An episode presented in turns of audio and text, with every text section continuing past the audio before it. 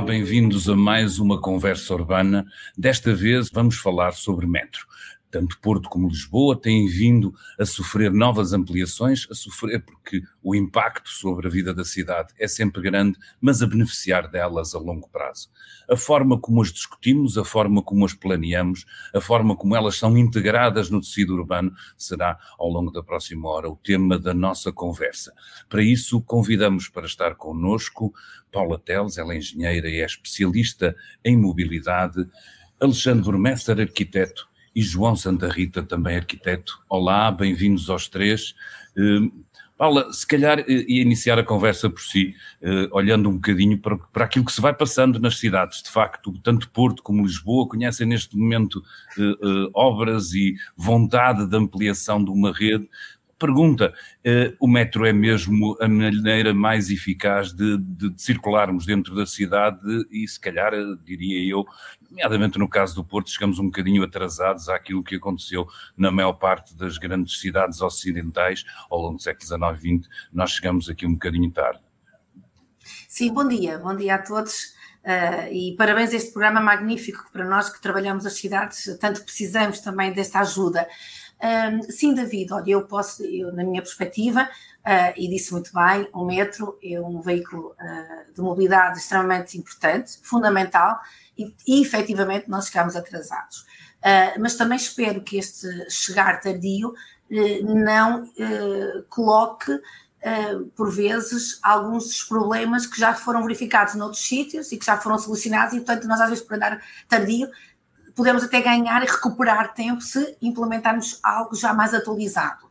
Eh, e isto porque esta conversa? Porque um, o, o, metro clássico, como nós estamos habituados a ouvir ou a ver, eh, que é um metro essencialmente subterrâneo, ele hoje pode já não fazer sentido em grande parte dos seus tramos, porque nós tivemos esse trabalho há, há, muitos séculos atrás, e em particular em Londres, quando ele começou, porque estávamos a precisar de muito espaço urbano para muitas vicissitudes, para uma grande revolução dos transportes, e portanto precisávamos do, da parte subterrânea para resolver essa questão de, de mobilidade, libertando ainda para um, uma época em que o automóvel ainda assumia um papel muito importante e que ele ocupava muito espaço e que, portanto, tinha que ser um espaço mais à superfície. Uh, mas nós hoje temos aqui uh, uh, duas situações que podem ter que rap rapidamente entrar no nosso mosaico de decisão e que deveria entrar. Por um lado, a questão das alterações climáticas, que vem fazer resto que nós tínhamos de ter uma inversão completa naquilo que é o planeamento das cidades e o desenho urbano em matéria de veículos rodoviários, ah, porque não podemos ter tantos ah, veículos ah, todos os dias a entrar nas cidades e a sair delas próprias, e não esquecer que as cidades concentram em todo o mundo já mais de 50% da população, e, ainda se estima um aumento ainda maior, e portanto nós precisamos da plataforma do espaço público, do canal da grande infraestrutura que vai entre edifícios, para outros modos que não sejam o automóvel. E, e, e nessa perspectiva, eu entendo que sim, eh, o metro, eh, enquanto veículo que tem que estar assente no espaço urbano para eh, aumentar a frequência e, e, as alterações das deslocações do carro para outros modos mais sustentáveis, sim, é importante, mas se calhar, em grande parte das circunstâncias, ele pode até estar à superfície. É um metro mais verde, o metro à superfície, é o metro mais sustentável? Sim, neste momento sim, porque o, o subterrâneo é extremamente caro, portanto, é muito dispendioso financeiramente. Aliás, eu estou a falar do Porto, e nós aqui temos tido muito este, já esta discussão, eh, porque eh, provavelmente pode haver áreas de metro, embora que o metro do Porto sempre teve, sempre teve à frente naquilo que, te, que foi a possibilidade de entrar no, no espaço público do ponto de vista de superfície. Sabem disso, relativamente até a Lisboa, não é? Também por outros motivos, porque o Porto, sendo uma cidade muito complexa no seu subterrâneo, eh, facilitou desde o início, como se viu, do ponto de vista financeiro e também de projeto. Mas hoje não é isso. Nós hoje temos que ter a percepção e a capacidade de fazer mudança cultural de mobilidade. Nós temos que andar menos de carro e mais transporte público. E, portanto, o que é que nós temos? Temos demasiadas infraestruturas rodoviárias que estão à superfície das grandes áreas metropolitanas, e isto passa-se na Europa também, e que provavelmente nós poderemos utilizar alguns dos canais para esses transportes públicos, só que como eles têm que ser competitivos, face ao automóvel, nós temos que fazer corredores. Por isso é que eu diria, o metro pode ser um BRT, que é um corredor de transporte público rodoviário que anda à superfície em canal próprio. Não tem que ser aquele metro que nós conhecemos dos metros da Europa antiga, em que nós íamos para andar justamente uh, quase como toupeiras e chegar aos sítios de forma muito interessante e que foi e que serviu, mas hoje, como o espaço público à superfície deve ser repensado em matéria de mobilidade, nomeadamente para o usufruto, usufruto dos, dos peões, dos cidadãos, nos modos de mobilidade suave, andar a pé de bicicleta e também para se fazer mais áreas de espaço público, mais jardins, eu ah. penso que esse é o grande desafio há que reconquistar espaço ao, ao automóvel, se calhar. Alexandre, deixe-me passar para si esta questão de entrar pela cidade, ainda há bem pouco tempo no Porto foi debate de, discussão, pelo menos entre técnicos, digo eu, saber se, nomeadamente, o novo atravessamento que está, foi disputada o desenho da ponte entre a Rábida, ali na zona da Rábida, deveria ser à superfície subterrâneo. Eu eu já agora perguntava-lhe a sua opinião, mas também perguntava se se, se, faz sentido numa altura de projeto em que já estamos a apresentar ou pedir uh, aos especialistas para apresentarem os seus projetos para, para uh, o atravessamento, isso nem sequer estar bem definido ou bem discutido. Uh, sofremos de algum déficit de planeamento para uma, uma infraestrutura que tem o impacto que tem o metro? Sofremos de, de faltas de planeamento há muitos anos. Em primeiro lugar, só gostaria de voltar atrás para, para dizer três coisas. Primeiro, quando a gente fala do metro do Porto, é preciso perceber que o metro não é metro nenhum. Existe realmente metro em várias cidades. Lisboa tem um metro. Lisboa, por exemplo, tem um, um, um, um transporte de superfície que é igual àquilo que nós chamamos de metro, que anda ali entre Algés e, e a estação e a estação, como é que se chama? Santa Apolónia e, portanto, o metro não é metro nenhum. É, ele é comboio, é comboio quando liga cidades, ele é metro de superfície ou um elétrico rápido quando anda à superfície, e depois tem 100 metros que anda enterrado e chama-lhe metro. E de metro tem, tem pouco mais do que isto. É quase que uma parolice chamar de metro, porque a gente precisava de ter um, um transporte urbano com ar disso. Isso por um lado. Por outro lado, o metro tem um desenho urbano eh, que, é, que é típico e próprio de, da cidade do, do, princípio do século XX. E ainda tem por mentalidade que o Porto Centro é eh, a zona central para onde toda a gente se, se move e, portanto, todo o desenho do metro passa por um, por um princípio que é ir ao centro do Porto. O centro do Porto hoje vive de turismo, não vive de trabalho e as cidades à sua, na periferia da cidade do Porto não têm nada a ver com o próprio desenho, não só do metro, como também dos próprios transportes públicos. Por último, queria dizer que o metro não é, é, é um transporte público, como é os autocarros, mas o, falarmos em no futuro dos transportes como sendo uma alternativa entre utilizar o automóvel ou o transporte público, para mim é basicamente um discurso antiquado. Existem muitos tipos de transportes e a gente deveria ter a imaginação de perceber que não é o transporte automóvel, não é o único. Há pouco aqui falou-se das bicicletas, há bicicletas, há trotinetes e há tantos outros transportes que estão uh, hoje em dia a tentar introduzir-se no mercado, seja eles uh, Ubers e coisas parecidas, há muita coisa que aparece e que tudo isto faz parte de transportes. E por fazer parte de transportes, eu acho que a discussão deveria ser entre o carro e o transporte público, deveria ser entre o, o transporte individual ou individualizar o transporte público. Porque, não, por muito que a gente queira, não há de chegar a todos os lados da cidade, mesmo que desenhem um mapa dos STCP, que parece que o lema é você quer um autocarro, nós arranjamos um. Porque todas as ruas têm um ou dois ou três eh, autocarros. E, portanto, infelizmente, eh, o planeamento eh, é tardio, é muito tardio e é muito pouco eficiente, porque vem se por um lado vem atrás de colmatar problemas, por outro lado eh, não os resolve porque vem com soluções eh, tardias. O caso do, do, da ponte, da nova ponte que fazem aqui sobre o Rio Douro, é, é, típico disto que eu estou a falar. Em primeiro lugar, porque é uma ponte endereçada apenas a um uso, transporte público. Eu não consigo perceber porque é que, quando se estabelecem pontes, os pontos não servem para várias coisas.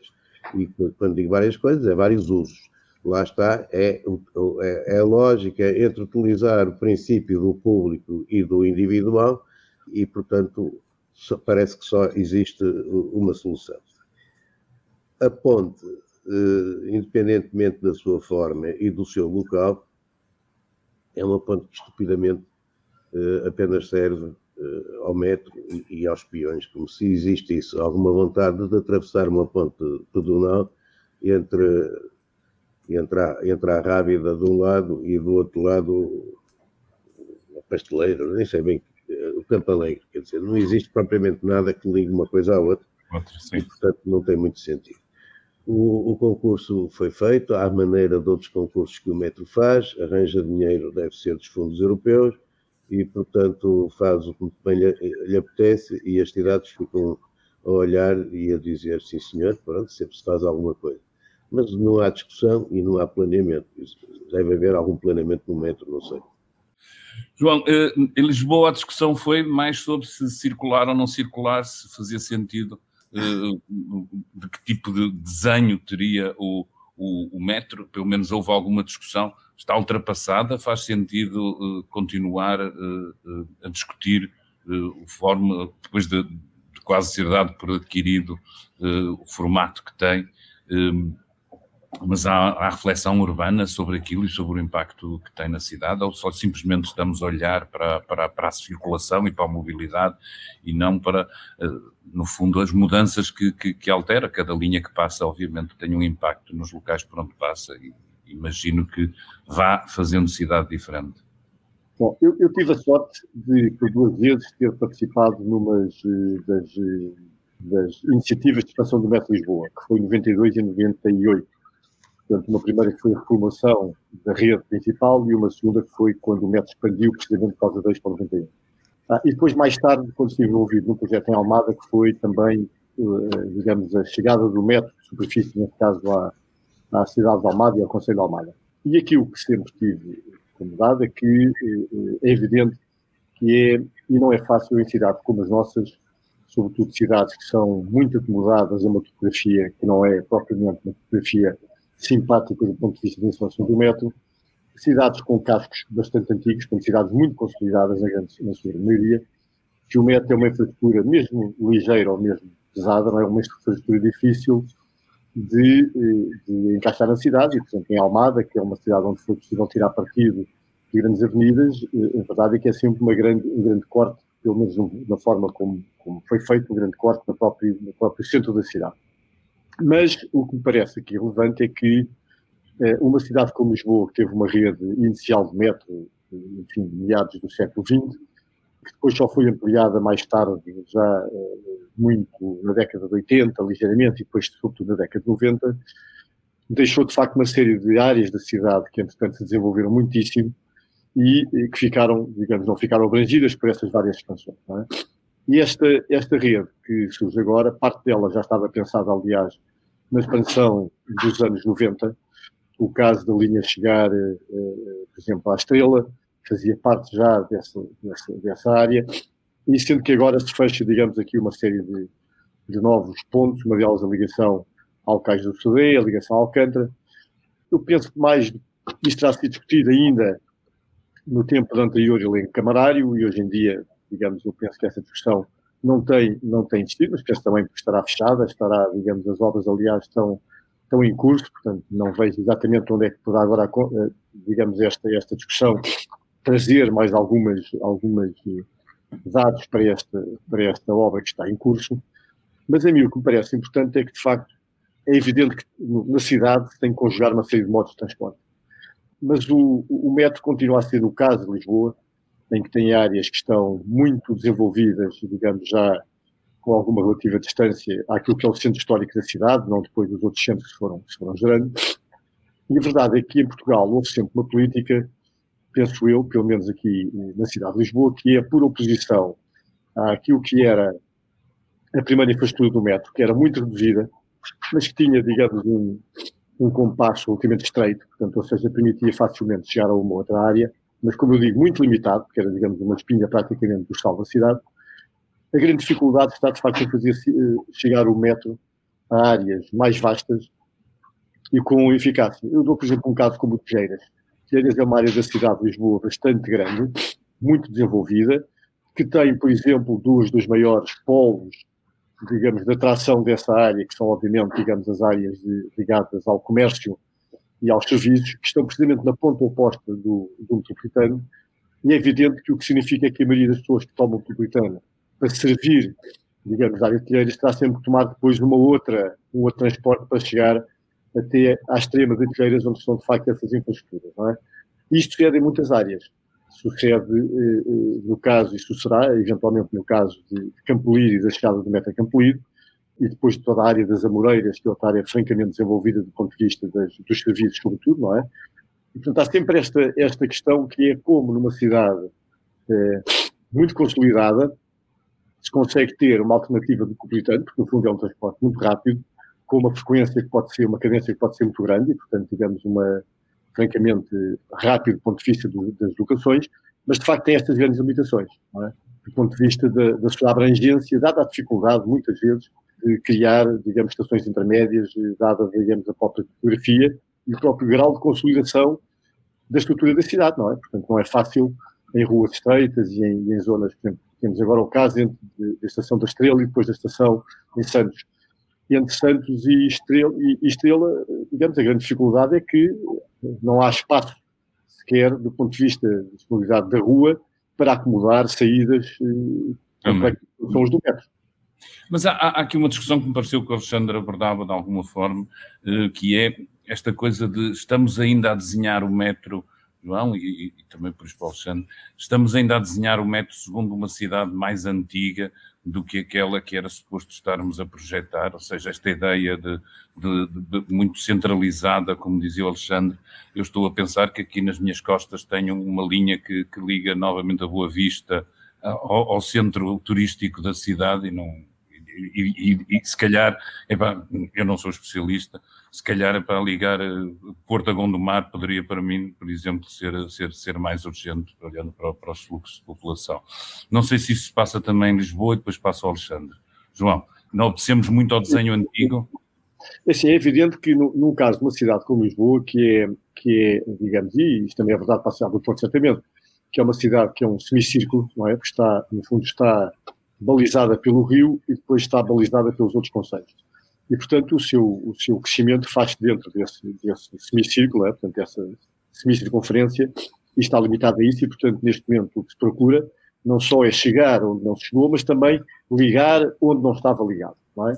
Portanto, algumas áreas que são importantes de conexões, chama a atenção que no passado já foram feitas ligações, por exemplo, ao metropolitano, ao, ao comboio de Cascais, ao comboio da linha de Sintra e da linha de Vila Franca, portanto há já ligações que foram feitas ao próprio comboio que vai para o norte, é? com, a, com Santa Apolónia e com, e com a, a do Oriente, e portanto agora trata-se de unir algumas, algumas áreas que estavam ainda digamos, em falha, mas sobretudo há aqui um aspecto importante também, que são as ligações depois com, com o metro, e algumas delas poderão inclusive, é uma questão que está a ser feita, ser, ser através do metropolitano de superfície, de, de, ser feita à superfície, que são as ligações para algumas áreas como, como Loures, por exemplo, não é?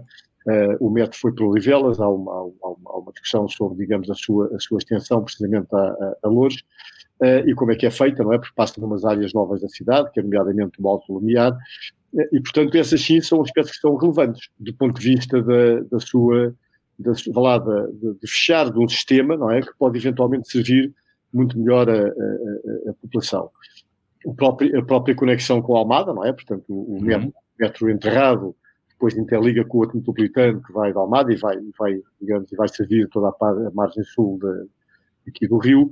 E, portanto, essas ligações são, são fundamentais, não é? Eh, eu gostava também de falar a propósito de uma questão que colocou há pouco, que é do modo como o metro pode ser uh, proporcionador depois daquilo que sucede, não é? Eu lembro quando estivemos envolvidos na, no metropolitano na rede metropolitana que foi dar à, à Expo 98, nós precisamente ficámos incumbidos de, uma, de um projeto, e quando eu digo nós, digo que foi um, um projeto que fiz com o meu pai, com o meu tio Nuno e o meu primo Simões, fizemos os quatro esse projeto, e eh, fizemos, desenhámos uma estação para Cabo Ruivo, que ainda hoje é uma estação, é uma estação um bocadinho fantasma, não é? Tem, tem de facto uma, uma fraca população que, que serve. Mas a intenção do método, quando o desenhou, foi precisamente perceber que estava ali um polo que no futuro vinha ser, teria que ser transformado, não é? Porque no fundo era uma zona muito ligada a áreas logísticas industriais e que se iam rapidamente transformar, e esse rápido, digamos, tem demorado, já lá vão 20 e muitos anos, quase 30 anos e não sucedeu, mas aos poucos tem vindo a transformar-se. Portanto, quer em áreas de serviços que requerem uma população, digamos, que desloca muito maior, quer até habitação. E a verdade é que, por exemplo, quando estivemos envolvidos em Almada, também no plano da Margueira, também o metro e a chegada do metro era fundamental, e neste caso era um metro de superfície, era fundamental para aquilo que era o estabelecimento das zonas âncora e das áreas âncoras daquele, daquele território. É? Justamente porque eh, é um transporte de grande deslocação e de, uhum. e de grande abrangência, não é? Eh, e se depois conectado com outros meios de transporte, então, eh, digamos, evidentemente, muito melhor será, não é? Certo. Alexandre, a mesma pergunta um bocadinho nesta questão de lançada até, até por si, de como é que estamos, a, se o metro obedece a desenhos antiquados da cidade, ou se, se há aqui de alguma forma uma visão um bocado ancorada no passado e não olhando para, para aquilo que são as necessidades, quer atuais, quer futuras. No caso do Porto, por exemplo. O Porto, é, é assim, é, é totalmente diferente da situação do Porto de Lisboa. Lisboa, como disse o João, é uma cidade relativamente limitada e concêntrica, e, portanto, até a própria linha do metropolitano de Lisboa, ele é circular, por assim dizer. O Porto não é uma cidade com estas características. É preciso perceber que o Porto, em primeiro lugar, está restrito, por um lado, pelo Rio Douro e pela circunvalação, pelo outro, na verdade, em termos de espaço urbano, ele vem desde Gaia até, até ao norte de, de Matosinhos, ou, ou, quase de Espinho até Vila do Conde, é uma cidade única e com, com problemas parecidos. E, portanto, não é uma cidade. Uh, eu não consigo dizer que o Porto está restrito e é apenas uh, a área, a área jurídica da cidade do Porto.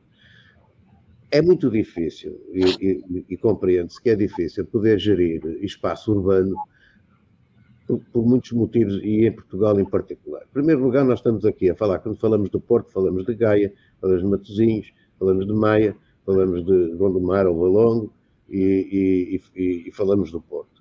São uh, várias câmaras, o planeamento não existe porque existem umas coisas chamadas juntas metropolitanas, mas servem para o que servem e pouco servem para planeamento, servem para boas intenções, e depois no meio disto quem cose, quem, quem acaba por cozer estas ligações interurbanas e estas áreas uh, metropolitanas, quem é? são as, as, as infraestruturas de Portugal e aqui no caso também os transportes públicos. O que é que fez o metro do Porto? O metro tentou ligar o centro de Matosinhos com o centro do Porto, o centro da Maia com o centro do Porto, o centro de Gaia com o centro do Porto.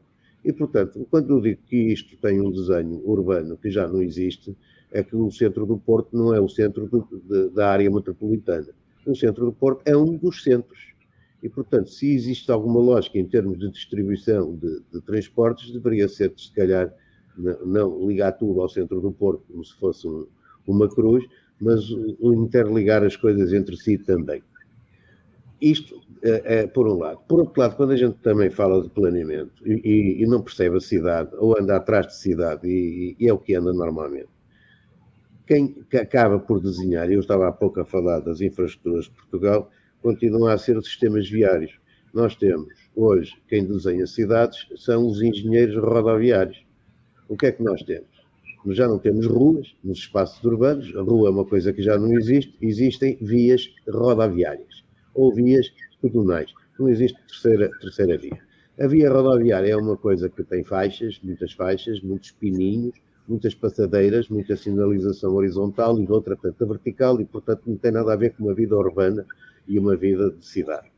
E além do mais, como se não bastasse, e aqui no caso a cidade do Porto, ainda introduziram uma coisa fantástica que se chama uma autoestrada que cruza a cidade uh, e, e, dá a volta à cidade, que é uma espécie de muro de vergonha, onde existe o lado direito da cidade e o lado esquerdo da cidade. Existe o Porto Oriental, o Porto Ocidental, essa é uma coisa completamente patética.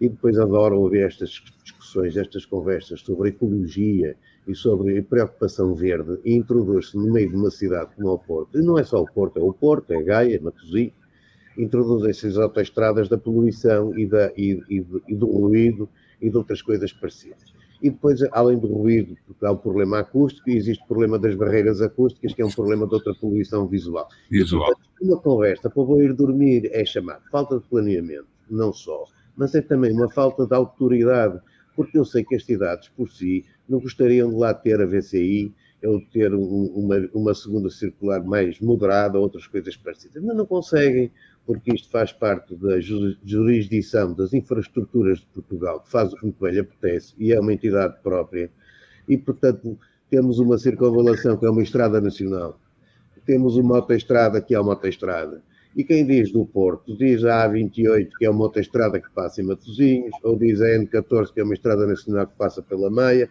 e por aí fora vai, é um disparate completo. E quem desenha cidades não é arquitetos nem urbanistas, quem desenha cidades são sistemas viários, são os rodoviaristas, uhum. são as infraestruturas de Portugal. Portanto, a gente está aqui a falar de trans, transporte, está a falar disto tudo, não está a falar do metro do Porto ou do metro de Lisboa, está a falar de um conceito, da única coisa que existe, que faz planeamento.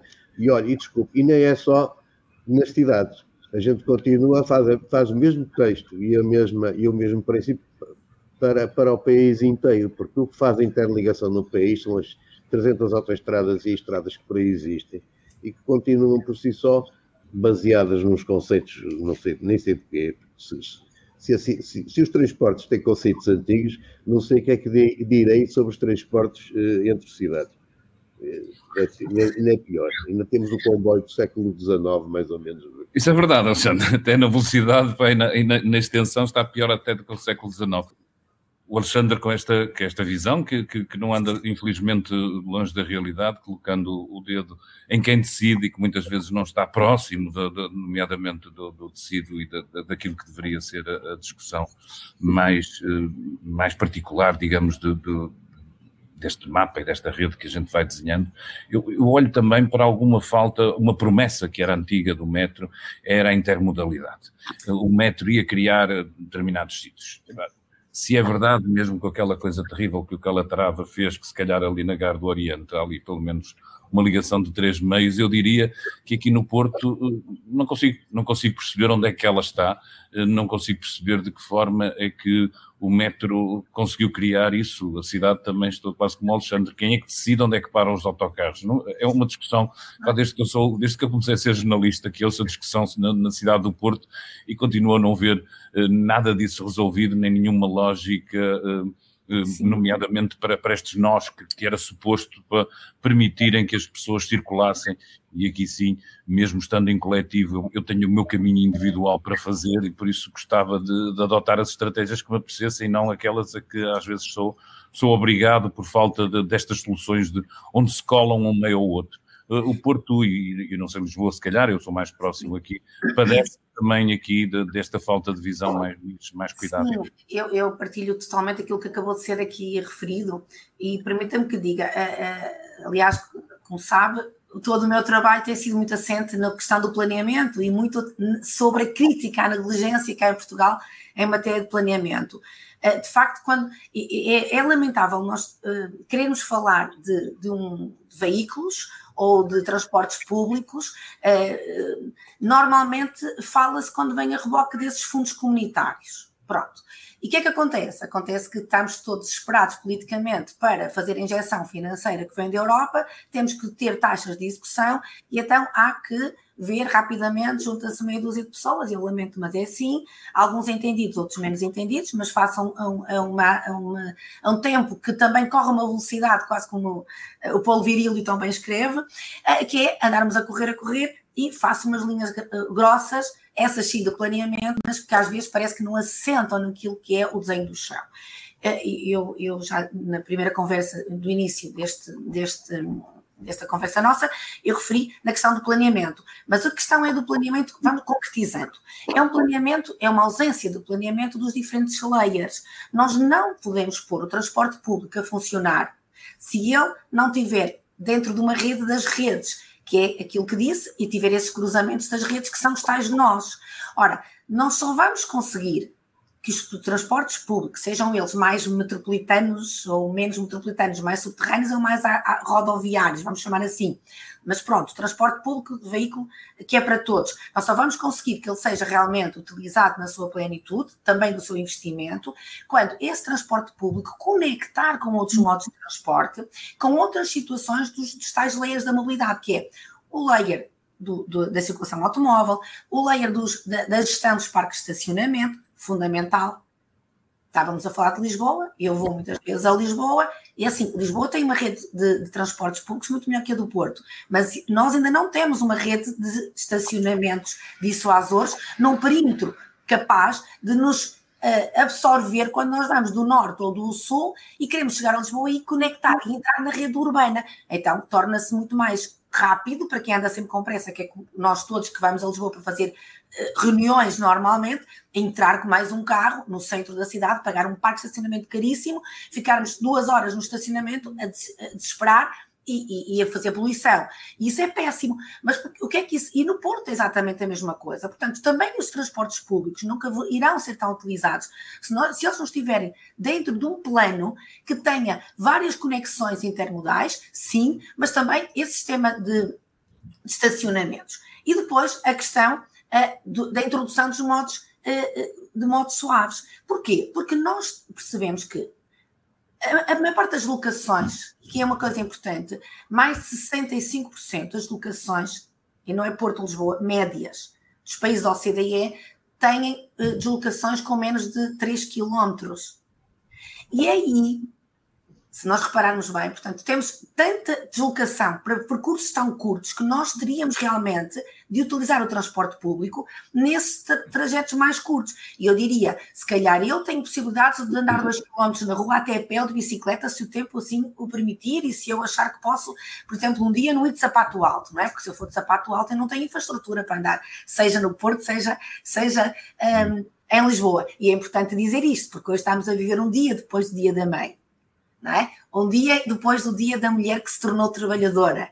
E eu acho que é importante perguntar se as cidades também têm dado esta capacidade de infraestrutura de apoio à mulher, que também entrou no campo profissional, que partilha uh, com a sua vida familiar uma vida de profissão e que deveria ter mais facilitada estas redes de transportes públicos e também de espaços públicos para que ela possa rapidamente eh, fazer todas as tarefas e conciliar com as múltiplas tarefas que tem. Mas isso é uma parte muito esquecida normalmente e vamos continuar esta conversa. Eu diria então que eh, estes, estes layers deveriam existir, estarem conectados nos tais pontos que são os nós.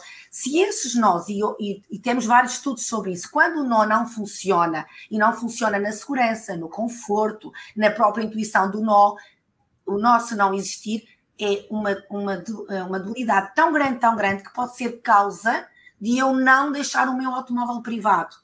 E eu dou um exemplo muito uh, aqui também no Porto. É que nós, não é só a, a, estação do Oriente ou a estação de Campanhar, que no caso do Porto ela está a ser altamente beneficiada, em termos de obra e que espero que ela se transforme num, num intermodal próximo do nível 1, portanto que vá conectar a nível superior e que dê estas condições de conforto e de segurança para que nós possamos rapidamente dizer assim, não, realmente mais vale eu apanhar, eu ir àquele nó, até deixar lá o meu carro e entrar na rede de transporte público. Oh, oh Paulo, diga-me só uma coisa, eu percebo isso, mas algum nas, nas, duas redes que estamos a falar, identifica algum que funciona sério, que funciona. Não, não, não, eh, eu diria que só mesmo a Gar do Oriente em Lisboa é o único que eu conheço. Esse, pronto, eu diria porque ele realmente é um nó verdadeiro de multimobilidades, de muitos transportes de diversa natureza e que tem dimensão, tem arquitetura, tem beleza, mesmo assim com algumas falhas a nível de segurança e às vezes de frios, de ventos, etc., para quem está à noite. Mas isso é, é outra situação. Agora, o Porto não tem se formos a Braga, não tem. Se formos a Coimbra, não tem. Aliás, eu tenho vindo a desenhar, a fazer planos de mobilidade urbana, justamente por, em algumas cidades portuguesas, e nestas que acabei de referir, por exemplo, Braga, uh, Guimarães, e nós vemos centrais de caminhonagem para um lado, estação de comboio para o outro. Portanto, mesmo que eu queira vir de, de, de, autocarro até ao ponto modal para apanhar o comboio para ir para outro sítio, eu depois tenho ali um vazio pelo meio que não chego de lado nenhum. E tenho uh, um centro de, que ainda chama de caminhonagem numa zona nascente, um poente, e o transporte público numa zona completamente contrária. E é isso que nós temos que contrariar. Só que é assim, enquanto não houver e eu lamento, mas há 30 anos a falar do mesmo, eu já acredito que nós não vamos chegar lá, porque os, os políticos vão decidir que precisam a montante ter um plano, uma estratégia. Eu já não acredito, portanto, eu já, eu já, infelizmente, vou acreditar que só com a obrigatoriedade de um documento que seja quase como um PDM, Uh, e lamento dizer obrigatório, porque o PDM também tem muitas dificuldades e muitos problemas que se arrastam no tempo e outras coisas que não vale aqui falar. Mas enquanto não tivermos um documento que exija um pensamento multidisciplinar, que cruze estes layers com uma visão holística, que junte engenheiros, sim, mas como disse o arquiteto, e outras disciplinas, que transforme rapidamente as estradas em ruas, mas que lhes permita conectar entre todos e criar uma estratégia para depois ir monitorizando e implementando, eu não vou acreditar. E gostava só, não vou acreditar mesmo. Portanto, e, e acho que vai ser esse caminho. Nós hoje estamos aqui a falar de uma coisa em duas cidades, que as duas cidades maiores portuguesas, que é o Porto e Lisboa, não têm um plano plano de mobilidade urbana sustentável. Não têm. E a Europa há muito tempo que as cidades tinham que ter um plano de mobilidade urbana sustentável. E nós fizemos há cinco anos em Portugal, para enganar os fundos comunitários, e isto há vontade para dizer, porque eu tenho dado uh, falado sobre este assunto a nível nacional, nós fizemos, centralizamos nas CIMs e nas áreas metropolitanas um documento que se chamou PAMUS, que é um plano de ação de mobilidade urbana, e teve que ser ação para que não se, complique, não se confundisse com planos de mobilidade, porque ele foi feito em três meses, numa folha de Excel em que as equipas, onde eu também fiz parte de algumas, nem sequer fomos ao território, que era feito na sede dos municípios lá em cima, para colocar ideias de mobilidade que iriam buscar dinheiro aos quadros comunitários. O que é que acontece? Essas ideias, essas ações transformaram-se em medidas avulso. O que vamos assistir nos próximos tempos no, em nosso país, em algumas cidades grandes como Porto, Braga, etc., a implementação de corredores BRT, que são corredores em canais próprios, transporte público, como aqui na Boa Vista, que eu também estou na Boa Vista. Está tudo discutir isso, sim. Que vai ligar o, o, a Casa da Música, por exemplo, a, a, a Serralves, é uma. É, é tonto. É tonto, porque é. nós. Completamente. Alexandre, deixa o Alexandre acrescentar aqui. Acrescentar. É um disparate completo. Eu é pergunto. É um transporte coletivo, deve ser para os motoristas e para as empregadas domésticas. Exatamente, exatamente. E alguns turistas que vão a Serralves. Eu peço desculpa, mas nós deveríamos ligar isso a redes e não fazer navetes, só, mas agora sabemos porquê porque é muito mais rápido de, de instalar esse corredor, porque é, temos ali uma avenida que é a Avenida Boa Vista, que é larga, e não vão pensar em aumentar passeios, não vão pensar em, fazer, em duplicar a estrutura verde, não vão pensar em colocar ciclovias uh, uh, individualizadas. O espaço, para... sabe, não dá para tudo, não é? Claro, e portanto, depois, ainda por cima, vira para a esquerda, em vez de seguir até ao fundo da avenida, que ela hoje transformou-se num corredor de serviços, onde tem uma carga enorme de gente oh, oh, que trabalha. a Avenida da Boa Vista tem um corredor de transporte transportes públicos há 20 e tal anos, há 20 e tal não, desculpe, desde que foi praticamente desenhada, mas há 20 e tal anos está desativado, nem se percebe porquê. Nossa, Nós temos a única avenida que o Porto tem, e digna desse nome, tem cinco configurações diferentes. Exatamente. Rotunda, aliás, nem é da rotunda, porque começa lá em cima na, na, Praça da República, que é a Rua da Boa Vista, depois vira a Avenida e aquilo é o disparate até chegar ao mar. É o verdadeiro disparate. E falar de planeamento, eu não sei, olha, sinceramente, eu acho que é, é uma palavra bonita, fica bem, mas que não, não tem qualquer utilização no nosso país. Aliás, deixe-me dizer-lhe uma coisa: quando se fala de urbanismo e planear, planear a cidade, não é de maneira nenhuma a praia dos arquitetos nem dos engenheiros. É fundamentalmente de quase todas as profissões. É fundamentalmente de, de, de, de uma panóplia de, gente entram os sociólogos, entra a claro. política, entra tanta coisa. Falar de arquitetos, porque acha que os arquitetos desenham cidades. Os arquitetos desenham algumas coisas. Sim, e, claro. opiniões sobre algumas coisas, mas fazer cidade não é, não é a praia do arquiteto, nem é a praia do engenheiro. Aliás, hoje em dia é mais praia de engenheiros sabe?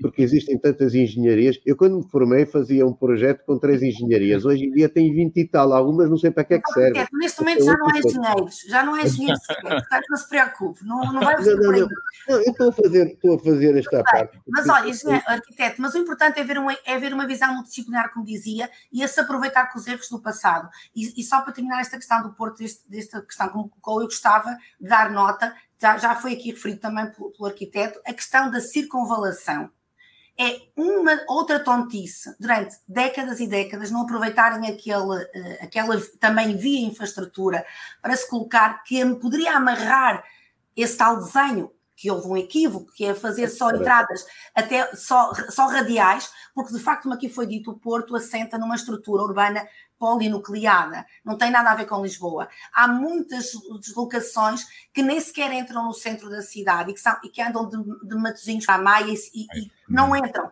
E as pessoas não utilizam o transporte público, depois não temos estrutura de, amarra, de amarração. E a circunvalação, que ainda por cima vai levar ao, ao polo da Asprela, às zonas dos hospitais, que têm imenso fluxo, deveria ser utilizada urgentemente, e onde morre gente, é das vias do Porto com mais taxa de sinistralidade rodoviária, só que é uma estrada de quatro municípios. Dava, eu acho que dava aqui um programa. Pronto. Dava outro programa. Vamos fazer é um programa sobre a circunvalação. Eu adorava, porque não houve ninguém que tivesse coragem até hoje, e desde a não, não, mas tem coragem, desculpe, eu, eu, eu, eu, não concordo consigo, existe coragem. O que existe são. É assim, Matosinhos só recebe a circunvalação se for infraestruturada, a Meia diz a mesma coisa e o Porto idem aspas. E, portanto, só querem a circunvalação se as infraestruturas de Portugal fizerem as obras que cada um mas, quer. Mas, morre gente. Mas isso, olha, a falar, a falar da intermodalidade de, dos transportes, eu desculpe lá que lhe diga, mas em, em, em Campanhã pretende-se, de certa forma, criar alguma intermodalidade. Sim. Mas a, a, a, estupidez é tanta que se olhar para, para, para, o mapa da cidade do Porto e das cidades limítrofes, Campanhã fica lá numa extrema qualquer, e, e, e dizer que a intermodalidade está no lado mais eh, leste da cidade e das outras, porque as outras são, são basicamente cidades eh, junto ao mar, já percebe que o, o, desenho não tem sentido nenhum. Aliás, se olhar para os sistemas ferroviários de, de, junto à, à, grande cidade do Porto, existe uma outra estação, que é uma estação muito mais central, que se chama Devesas. As Devesas é o apiadeiro do, do, do, é um apiadeiro do Douro desde 1902, para aí, qualquer coisa do género, que aquilo não se consegue compreender como é que, estando mais próximo de serve Gaia, serve metade da cidade do Porto e se calhar serve mais rapidamente até a parte de Matosinhos do que propriamente a Campanhã, continua a ser votada ao abandono. Aquilo não é uma estação, é um apiadeiro autêntico e é uma pouca vergonha porque é que também lá não existe intermodalidade. Aliás, nem ninguém consegue chegar Olha. de carro a, a, às devesas se não levar um mapa, porque nem sequer... Dando, de, dando o meu exemplo pessoal, Sandra, eu, eu quando apanho o comboio a Lisboa, é moro, eu moro, moro no Marquês e vou às devesas. Está a ver? É, é como as coisas são.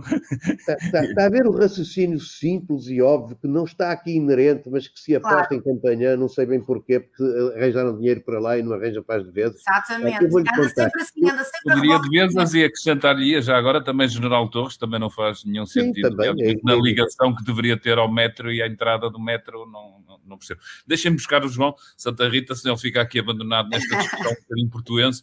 Ó oh, João, gostava de perguntar uma outra coisa, uma outra dimensão dimensão, tirar isto para, para outro sítio.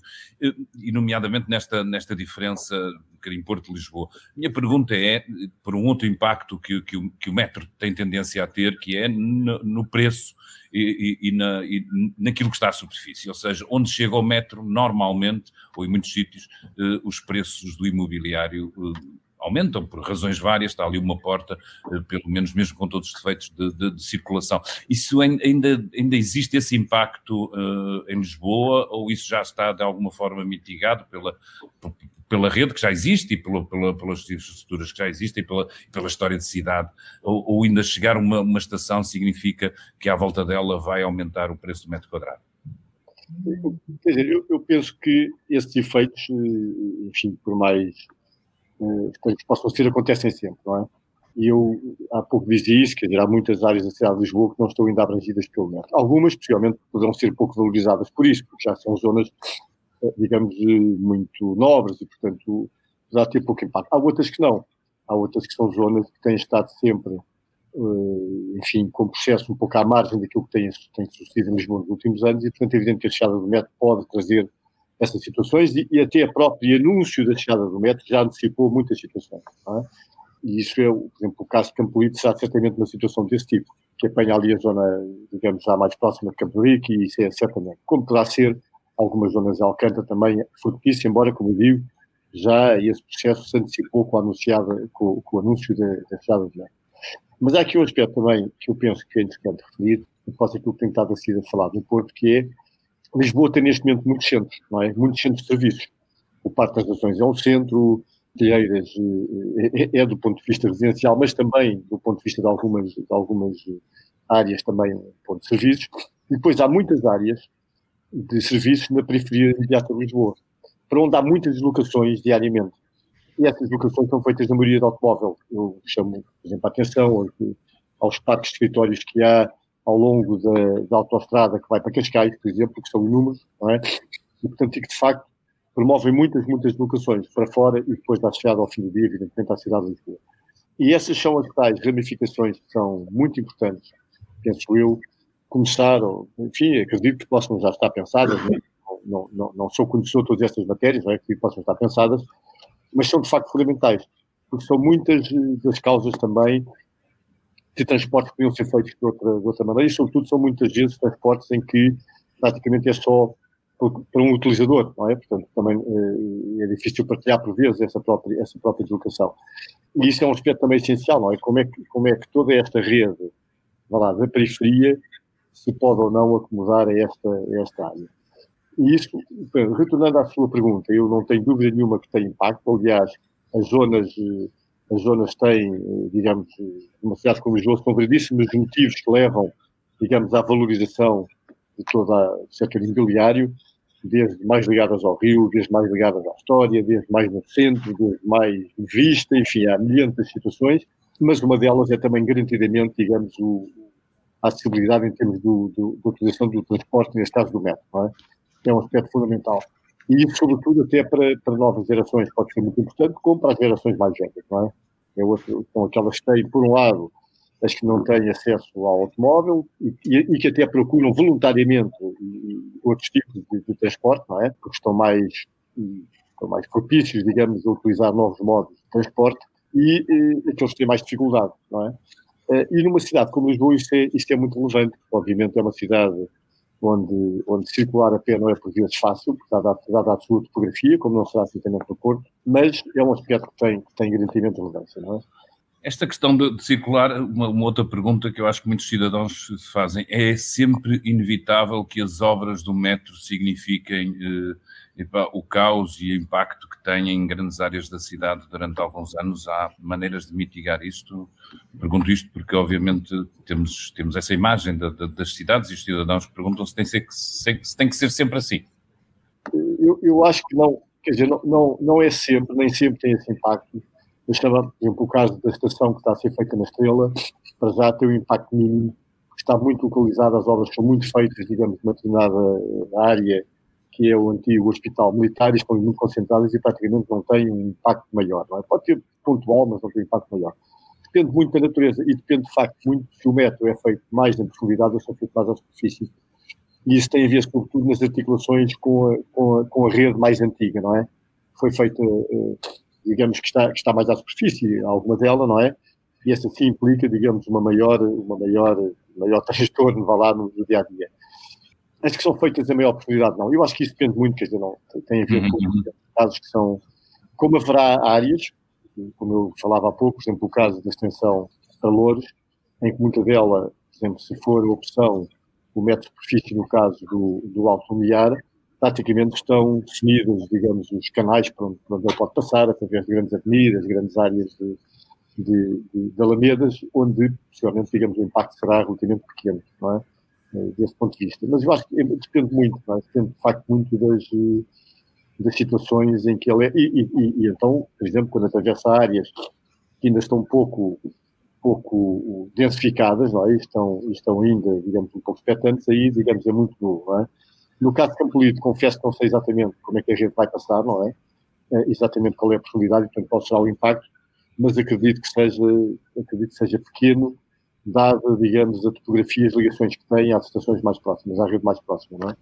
Mas acho que depende muito. Não, é, é difícil dizer que tudo tem impacto e, ou não tem, não é? Claro, se me claro. permitir, David, se me permitir sobre esse assunto, eu gostava de dizer o seguinte: eu estou neste momento a trabalhar com o Francisco Cardenas de Barcelona a, a, a dimensionarmos a nível do planeamento urbano, aquilo que poderá acontecer em Espanha no futuro para que seja mais utilizado o transporte público. E aquilo que eles estão a fazer é justamente criar buffers em torno das estações que estão já planeadas para que a, a pressão urbanística e, portanto, de habitação só possa existir a 15 minutos andar a pé até à estação. Uhum. E, veja o que é que isto quer dizer.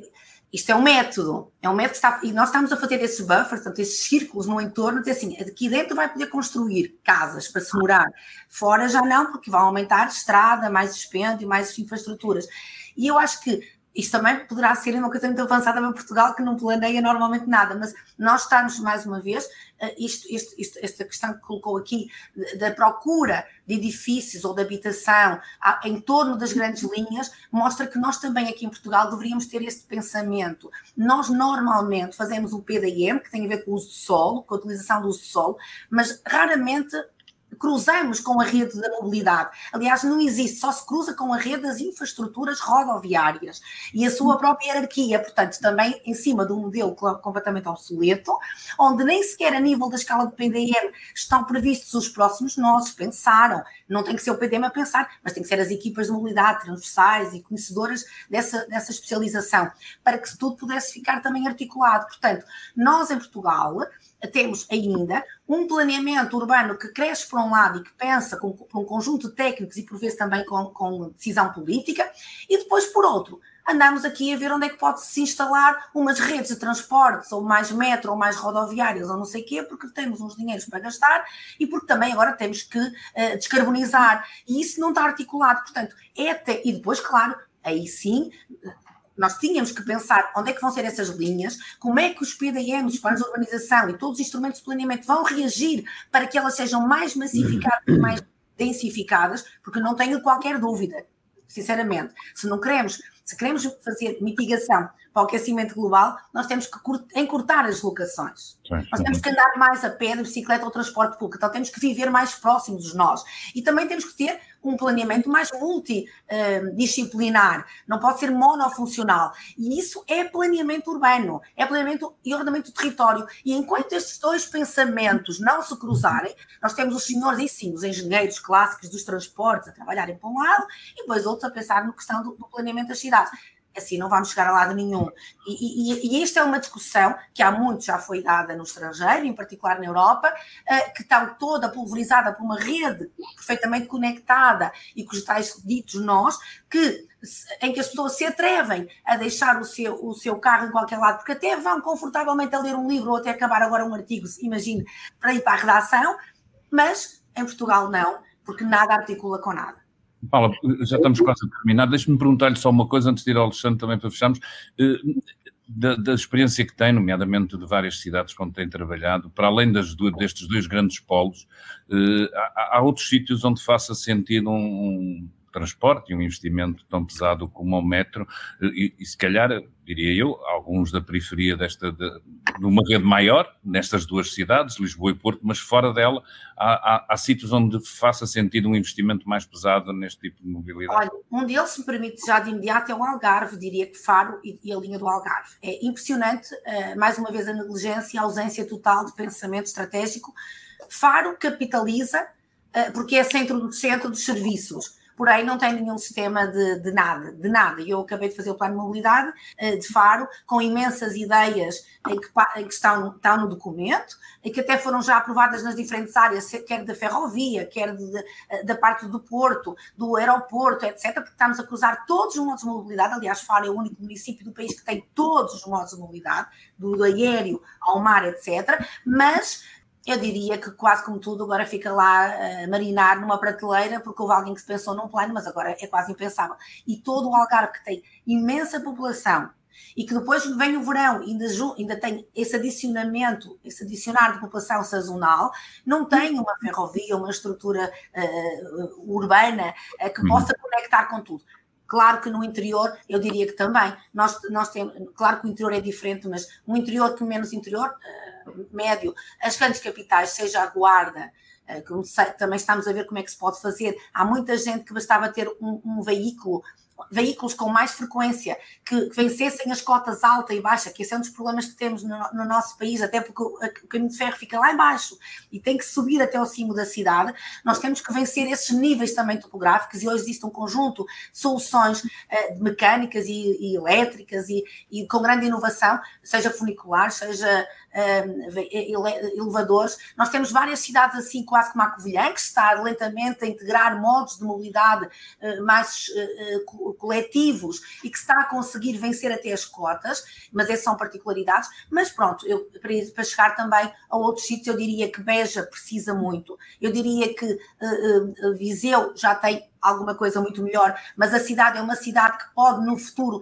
ter muito pouco veículo automóvel, porque ela foi muito mais bem desenhada e planeada comparativamente com outras, e chegando lá em cima, claro que Guimarães e Braga uh, e até diria Viana, são três grandes uh, cidades, duas são capitais de distrito, tem muita população, que continua a aumentar a população, e Braga em particular, e que tem que rapidamente ocupar espaço que é dedicado ao automóvel para outro transporte. Por isso é que eu entendo que os próximos desígnios não sejam de grande lavoura nos transportes públicos. Nós temos infraestrutura, temos é que utilizar essa infraestrutura rodoviária, que é asfalto, que está sobredimensionada para o carro, porque nós não queremos mais que entrem tantos carros no centro da cidade, nós não vamos aumentar o calibre da infraestrutura. Portanto, aqui já não há engenharia de tráfego. Não há, acabou. Temos é que ter novas ideias, muito mais à frente, para dizer, temos infraestrutura, ela tem que ser transformada. Para quê? Para aproveitá-la, para fazer tipo navetes que andem de um lado para o outro, mas também façam redes e circuitos nos nós que façam com que as pessoas que andam de carro 2, 3, 4 quilómetros e que a grande parte da população possam ter possibilidade de andar noutro transporte, que seja o público, seja ele pelas múltiplas diversas formas de transporte público. Mas nunca esquecer que se nós não trabalharmos a escala humana, que é o espaço do chão, do passeio, aquele que está polvilhado de barreiras e que impede uma mãe com, com crianças ao colo, de fazer a distribuição dos fluxos de manhã à tarde à noite, porque não tem paragem, não tem, apanha vento, apanha sol, não tem um banco, uhum, uhum. não adianta para nada. Portanto, quando nós nos esquecermos dessa escala urbana, que é a escala humana, do cidadão e dos mais vulneráveis, como aqui foi não dito, nós não vamos não vamos a coisa a funcionar. Alexandre, para, para, terminar, eu diria que olhando aqui para, para os nossos ouvintes e leitores que estejam a ouvir ao fim de, desta, desta hora de conversa, ficará sempre com a ideia de que num país que é razoavelmente pobre, eh, continuamos a ter muita dificuldade em aproveitar bem as nossas oportunidades, até porque só falta de planeamento, é de facto, como disse, diferentes esferas de poder que, que, que não se importam às vezes com, com resultados práticos.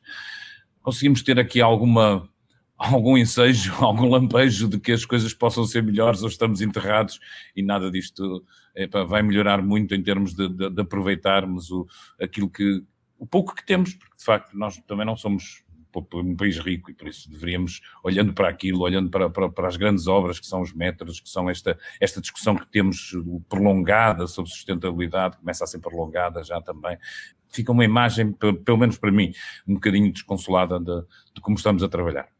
Sem dúvida.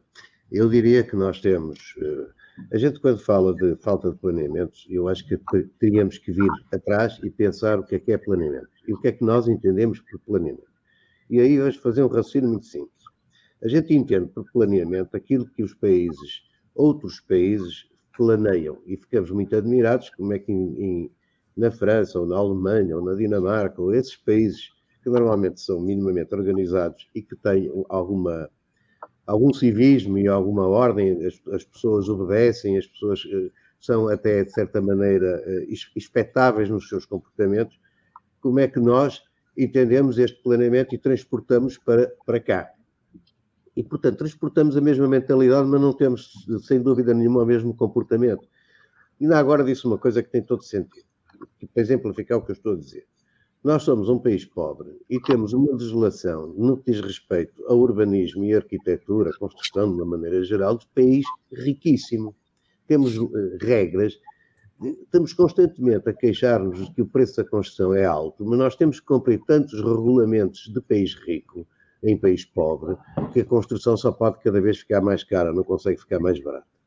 E em relação aos instrumentos do planeamento, nós temos os tais instrumentos que são parecidos, entre aspas, com aqueles dos ditos países bem comportados, que é os PDMs. E se olharem para um PDM, para os 300 PDMs que existem em Portugal, são documentos cheios de regras, contra regras e mais regras, que qualquer um deles começa, primeiro de tudo, por um léxico. É, ou seja, primeiro vem dizer o que é que cada palavra que usa, o que é que quer dizer. Porque até, até é estranho, a gente pergunta se não estamos todos no mesmo país e a gente tem que perceber que a área bruta em Viana é uma coisa, em Lisboa é outra, a área impermeável em Faro é uma coisa qualquer que é diferente em, em, em, no Porto ou noutro sítio qualquer. Então são instrumentos complexos, bastante complexos, demoram muito tempo a ser executados, são tão complexos que agora disse muito bem a engenheira, não, não, não, não pegam noutros planeamentos, como aos transportes, como outras coisas parecidas, não pegam porque nem conseguem, porque têm outros instrumentos também muito complexos e às tantas passamos 20 anos a conseguir fazer um documento que, quando ele sai, naturalmente não serve para nada, já está desatualizado, tem tanta regra que é uma complicação e, portanto, até as leis já mudaram todas, estão todos os dias a mudar e tudo aquilo já não tem aplicabilidade. O que é que eu quero dizer com isto? O planeamento nesta nossa terra, onde nós não somos muito bem comportados, tem que ser menos complexo. Se continuar a ser assim complexo, arriscamos-nos a continuar a fazer a mesma coisa. É fazer de conta que planeamos, demoramos 20 anos a fazer um plano e ao fim de um ano já não presta para nada. E já, já nem presta quando ele está fechado. E, portanto, não é esta a fórmula e a maneira de nós termos como planear e fazer, eh, e, fazer gestão do território em Portugal. Não pode ser. As, as, formas têm que ser outras e tem que se pensar nisto, e tem que se pensar isto do ponto de vista político e cívico. Não é continuar a fazer de conta que planeamos, porque não planeamos nada. Planeamos. Rigorosamente nada. É uma, é uma, é um, é, é, e depois todos nós chamamos nomes uns aos outros, são todos incompetentes, e as pessoas não são incompetentes. Há muita gente competente em todos os lados, claro. seja nas entidades públicas, seja fora das entidades públicas, mas andamos todos a berrar uns com os outros, porque, na verdade, os que querem fazer não conseguem. Os que, os que criticam também têm razão, tudo, tudo, é o chamado em casa, em casa de Ferreiros Pedro Paulo, como é que se diz, todos berram e ninguém tem razão, é assim uma coisa. É sim. A mentalidade disto está errada.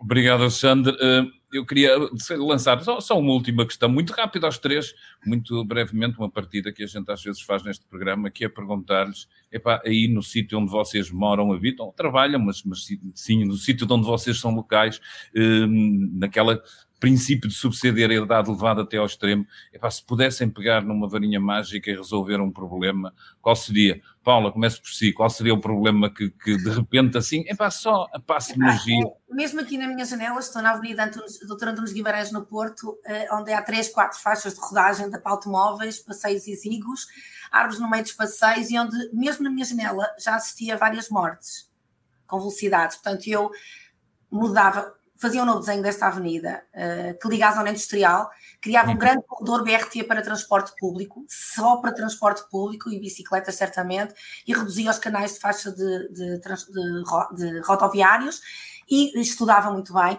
a questão uh, dos acidentes e dos pontos de conflito. João, para si também o mesmo desafio aí, de repente uma, uma mudança daquelas que, que impacta pelo menos em, em seu redor.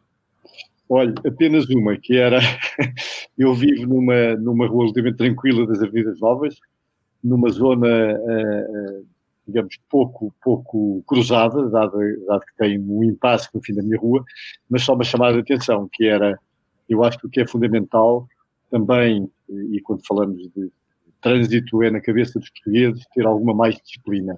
Eu vivo num cruzamento onde tenho pelo menos um acidente todas as semanas, garantidamente, manhã tarde ou à noite, simplesmente porque todos acham que o direito de cruzar cruzamento é igual para quem vem de um lado, para quem vem do outro, quem vem de cima, quem vem de baixo, quem vem da esquerda, quem vem da direita. Portanto, garantidamente, todas as semanas eu tenho aqui um desastre e já por uma ou dois dias expliquei à polícia que enquanto não houver qualquer coisa que venha alguém que seja um stop, qualquer coisa, não, nada, nada impedirá. Nada a única coisa, porque a mim não me afeta, é um pouco mais de barulho menos barulho, mas a eles é que afeta, que volta e meia não só são os carros, às vezes são as pessoas, não é? Isso aqui é fundamental. Obrigado, João. Alexandre, mesmo, mesmo desafio rápido.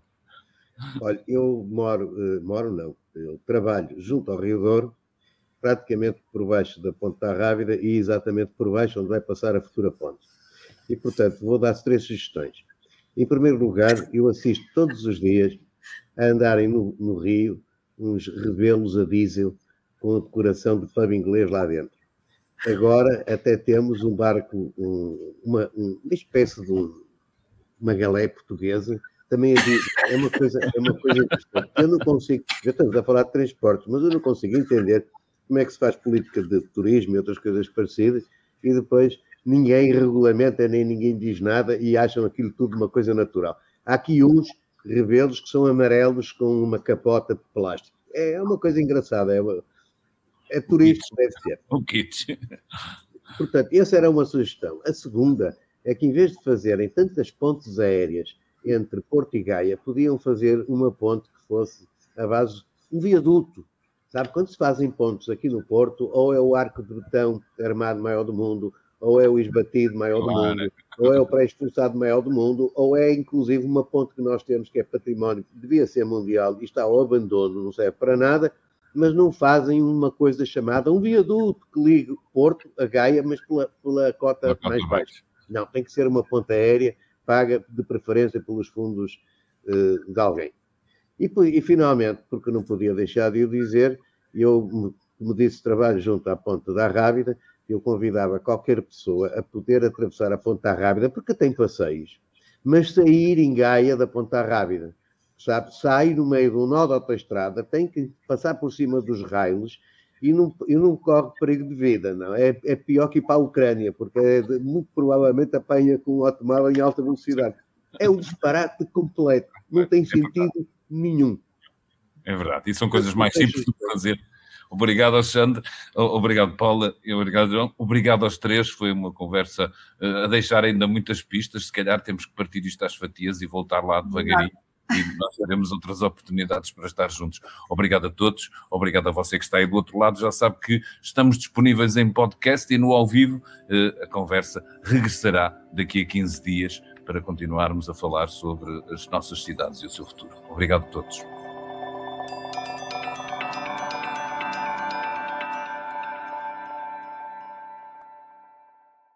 O público fica no ouvido.